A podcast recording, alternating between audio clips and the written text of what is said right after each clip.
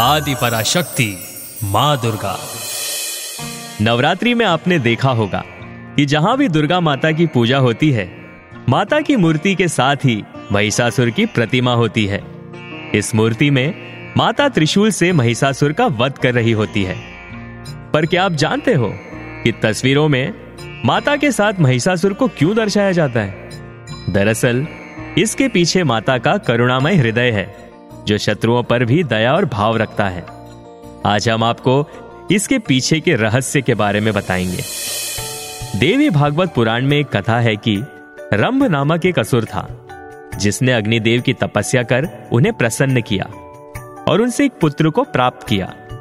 यह पुत्र एक महिष, अर्थात भैंस से उत्पन्न हुआ था। इसलिए वो पुत्र महिषासुर कहलाया। वरदान के कारण यह असुर जब चाहे मनुष्य और भैंस का रूप धारण कर सकता था।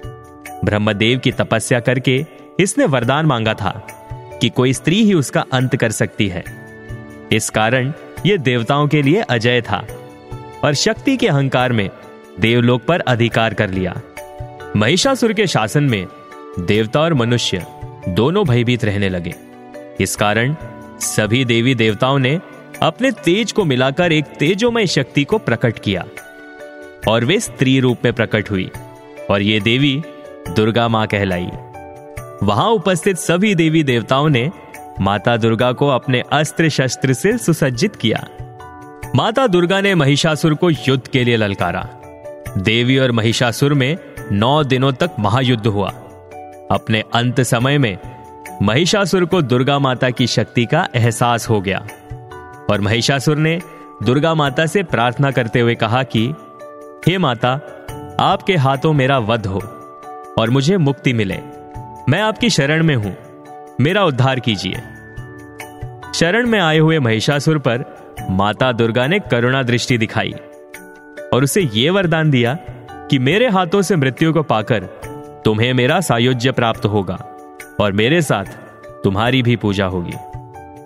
माता दुर्गा के इस वरदान के कारण देवी भागवत पुराण में बताया गया है कि दुर्गा माता के साथ महिषासुर का वध करते हुए माता की मूर्ति बनाकर माता की नौ दिनों तक पूजा करनी चाहिए।